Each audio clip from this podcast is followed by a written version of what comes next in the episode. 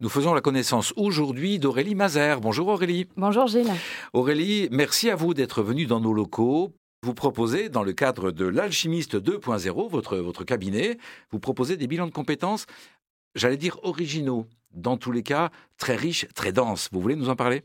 C'est ce que j'appelle les bilans de compétences alternatifs, c'est-à-dire qu'il y a un travail d'introspection qui se fait seul, un accompagnement en individuel par un coach, mais il y a aussi une dimension collective avec la possibilité d'apprendre à se connaître d'une manière différente.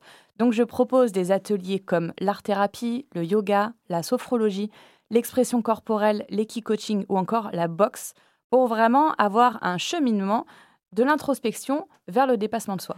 Vous êtes en train de me dire que dans le cadre d'un bilan de compétences, vous allez me faire donner ou prendre des coups dans le visage. Alors oui et non. C'est-à-dire qu'on est sur de la technique, on est sur euh, une initiation, mais on n'est pas sur des coups portés. L'idée, c'est juste d'être dans le dépassement de soi et puis euh, simplement euh, d'être face à un adversaire et puis de voir ce que ça dit de vous.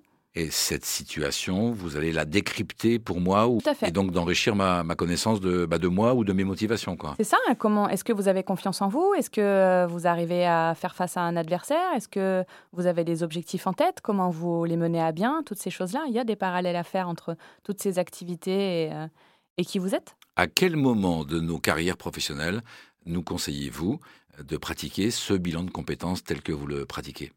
Quand vous en ressentez le besoin. Je pense qu'il n'y a pas de bon ou de mauvais moment. J'ai beaucoup de clients qui viennent me voir parce qu'ils sont en quête de sens, parce qu'ils ont envie de faire le point, tout simplement.